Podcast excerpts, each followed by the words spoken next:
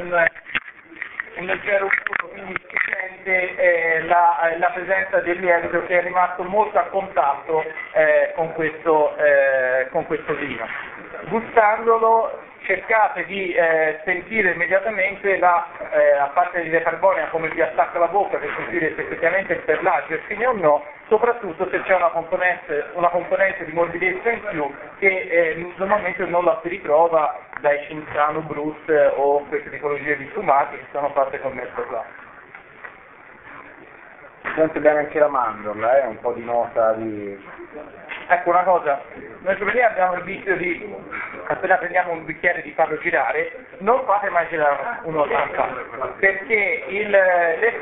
perché considerate quanto ci hanno messo questi poveri esseri a girarlo per, per, per far sì che le bollicine siano persistenti, il fatto di girarlo sicuramente sciupa il e soprattutto il fatto che c'è già un'effervescenza di carbonica gli odori sono già portati su dalla colonna carbonica che sale, quindi non dovrebbe esserci bisogno di eh, muovere un, un, metodo classico. Se fossimo un esame di terzo livello, se eh, la degustazione è su un, è su un vino, su un vino eh, frizzante,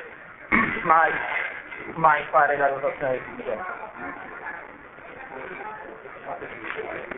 Per eh, concludere poi la seconda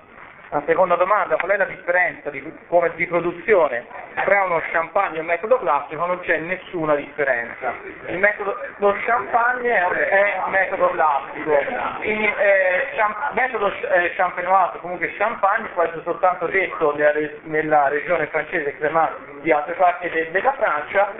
le, eh, il metodo classico è lo spumante fatto col metodo di Don Perignon, fatto poi dal territorio francese in Italia si chiama un metodo classico, ci sono poi alcuni, eh, al, alcuni consorzi di produzione che è appunto il talento che riguarda tipo il Berlucchi, mi sembra sia talento, perché una volta l'ho visto là con le, con le bottiglie, con le pulpitre nel, nello, nello stand. Ecco,